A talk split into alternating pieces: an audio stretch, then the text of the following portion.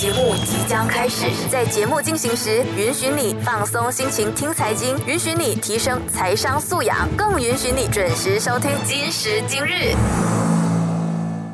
欢迎收听，才知道是这样的。今时今日，你好，我是肖文。那马来西亚雇员公积金 EPF 的成立呢，主要是为了帮助雇员将一小部分的工资储蓄起来，来作为会员以后养老的退休金。那也让人民的这个往后退休生活呢，有个经济保障在的。那可是就在四月七号哦，政府突然宣布，在公积金局第二个户头拥有最少三千令吉存款的四十岁以上的这个会员呢，能向银行申请贷款，最高五万令吉，但是呢，必须在十年内还贷款，而利息啊就介于百分之四到百分之五了。那使用公积金第二个户口的存款来申请借贷，这项措施呢就引起了民众的质疑的，大家都纷纷抛出疑问：政府确定不是在玩火吗？那其实首相兼财政部长拿督斯里阿华究竟在打着什么样的如意算盘呢？那我们人民又应该怎么样的通过公积金？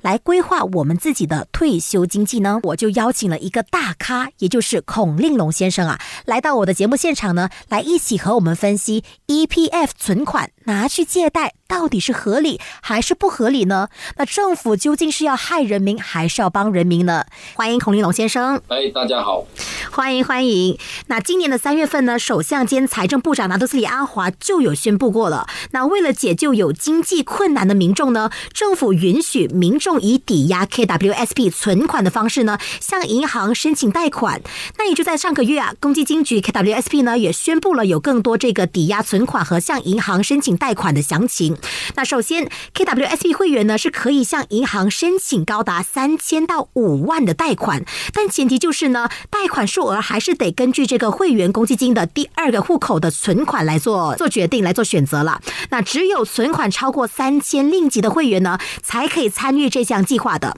那公积金会员将存款作为抵押向银行贷款，这就代表着借贷者呢也必须在分期付款时付利息给银行。那关于到这项措举呢，就有不少的网友调侃到了，政府的这项建议岂不是让银行赚取了这个会员们的利息吗？那想要问看龙孔立龙先生哦，你认为啦，安华究竟在打着什么样的如意算盘呢？我觉得呢，这一次我们要看它的这个来龙去脉。是我们在疫情的时候呢，我们看到呢这四个的这个呃所谓的提款的计划啦，不论它是 i g t a 啦、爱心呐、i l e s t a r 还有一个是特别的提款计划的。嗯你看这一些呢，提款它提款的太多了，啊，他提款了大概大大概大概是我看是超过这个一千一千亿呢。对如果这样的一个提款方式呢，诶，本来我们就不应该提款，那这个是给这个所谓你老了之后呢，或者是你退休之后你没有收入，你有的唯一的一个呢保障啊，在你啊在没有收入之一了啊，因为我们知道呢，当我们退休，如果你是五十五岁或者是六十岁啊退休了，如果你平均年龄呢到达了十五到二十年了。你大概是要嗯二十四万的这个存款了，如果是每个月二十年是每个月只是区区所谓的啊两千块了啊，所以这样的一个呃提款额，我们我们在疫情的时候提款太多了，那所以这一次呢，首相就哎不想啊、大家再提款了。如果你再提款呢，你就会有一个呃，我觉得我们会有一个社会的问题了。那在啊、往后的时候呢嗯哼，，OK，这一个我觉得抵押呢，就是呢，如果我觉得首相呢，他是提出这个，他有一个看法是，你除非你是很需要，是如果你是不需要呢，他这个呃，给你一个所谓的一个障碍了，所谓的一个障碍。啊，繁文缛节这样啊，你你真的需要你才去呃贷款，知道吧？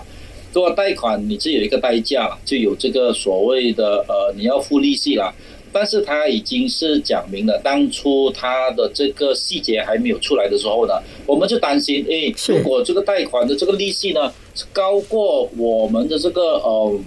呃公积金呢，这个所谓的的的股息，那它的利息呢这样岂不是我们的？哦，会赔上了很多这个利息的这个代价嘛？那嗯哼，其实它是不会在在这边还讲会低过，可能是低过这个呃它的这个股息的。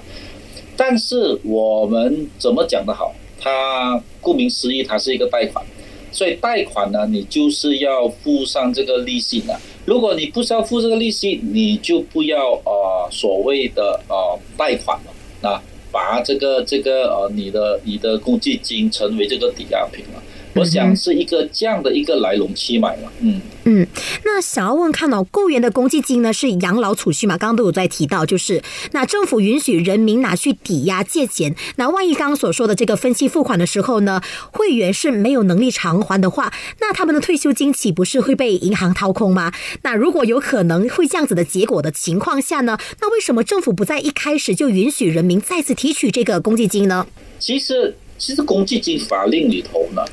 它没有这样的一回事，你没有钱，你是提款出来用的。它有分百分之七十、百分之三十，它有呃户头一、户头二这样，你只能提款。它有十五项，大概你能提款了。最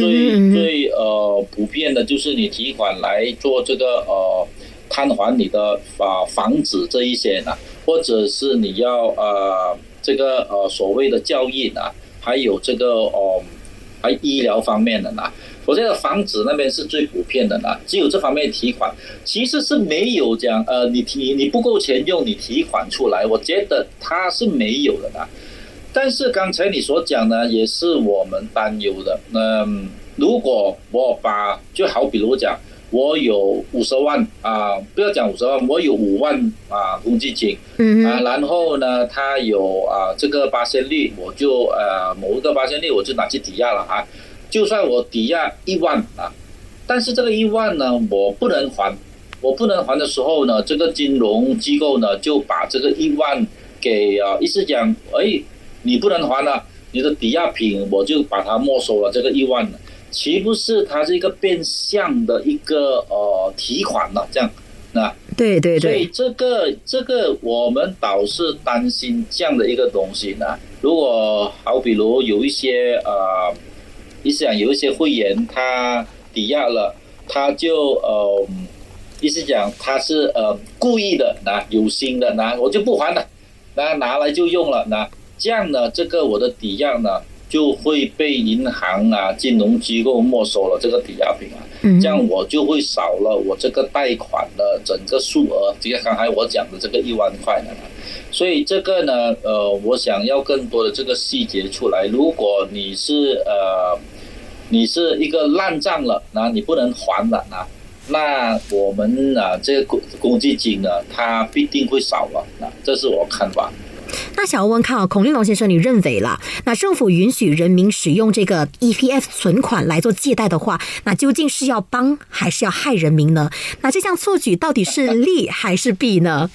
你怎么认为呢？我讲是见仁见智啊，见仁见智。他，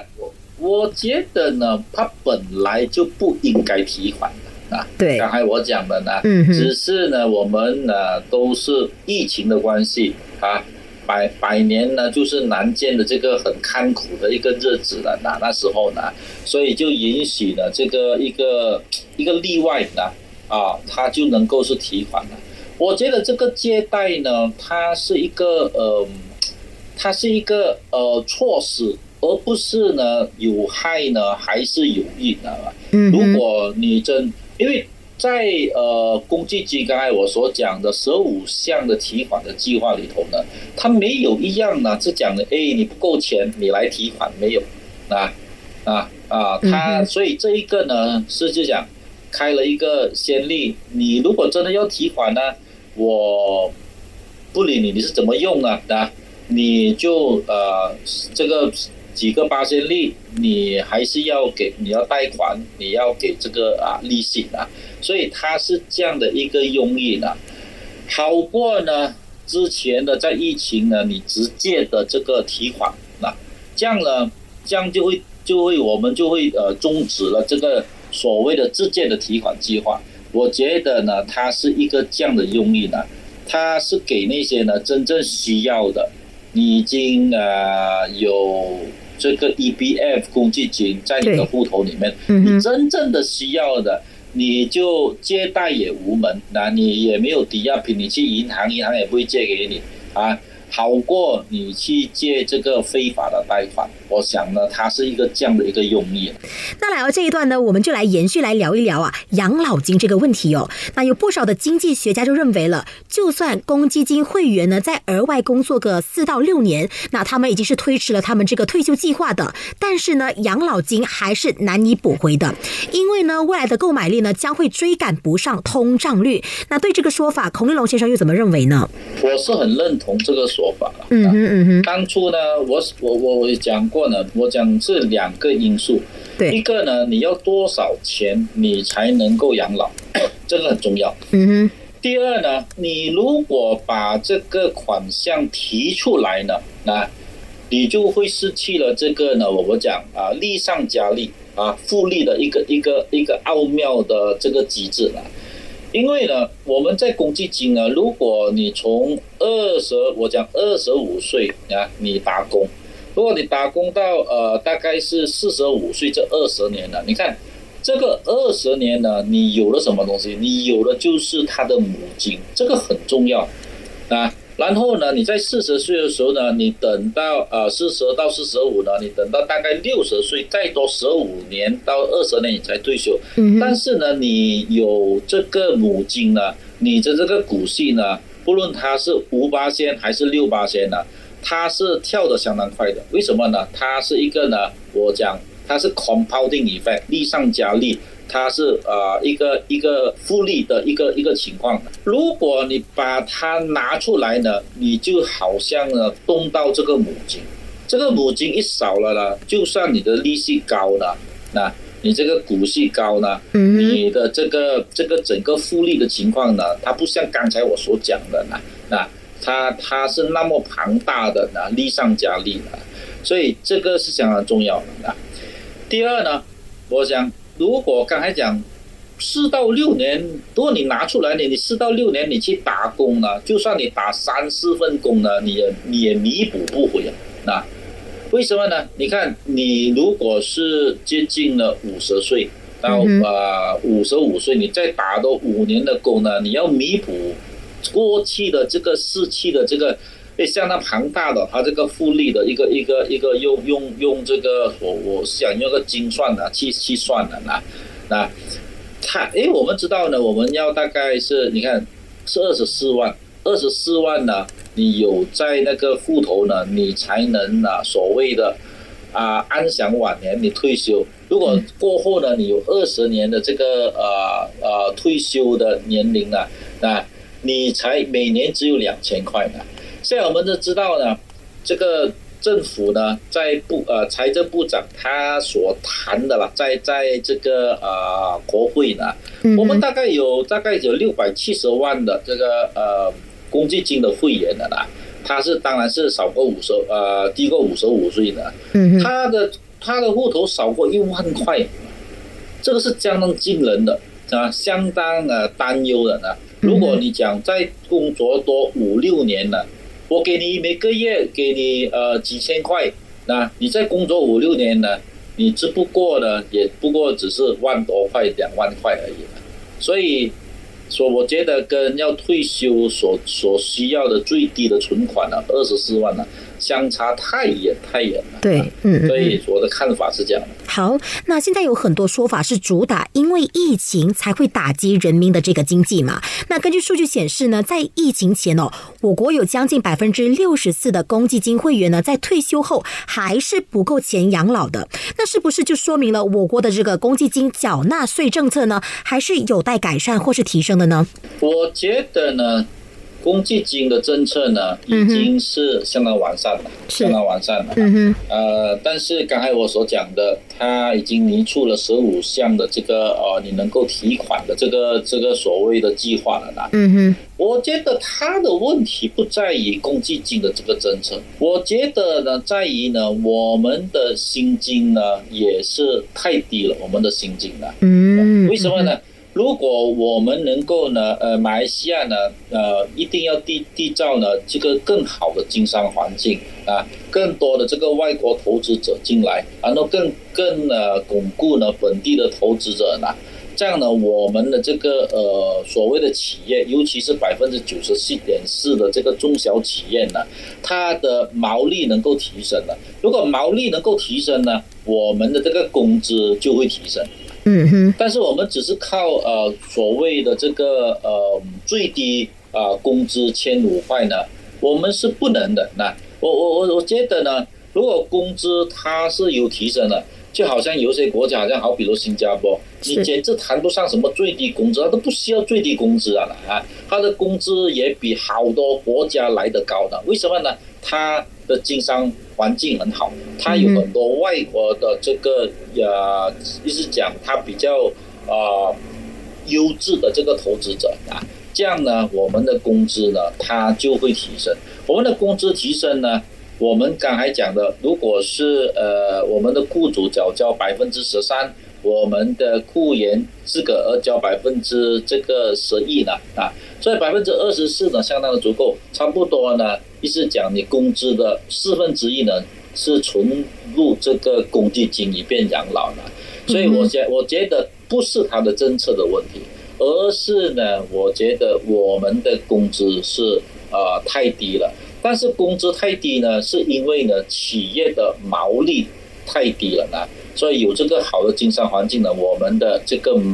毛利才会增加，这样工资才会增加，这样呢就会呢弥补呢刚才所谈的一些的一些。呃，过世了一些的缺点，嗯嗯，明白明白。那想问问看，你认同吗？近期国际这个职工会大马联络委员会就提出了，那雇主呢可以把这个公积金的缴纳税提升到百分之二十的这个建议，你认同吗？我是不认同这个建议了。为什么呢？刚才我所讲的，我们的工资是太低，是当然太低有它的原因。刚才讲的企业跟经商环境这个这个结构呢。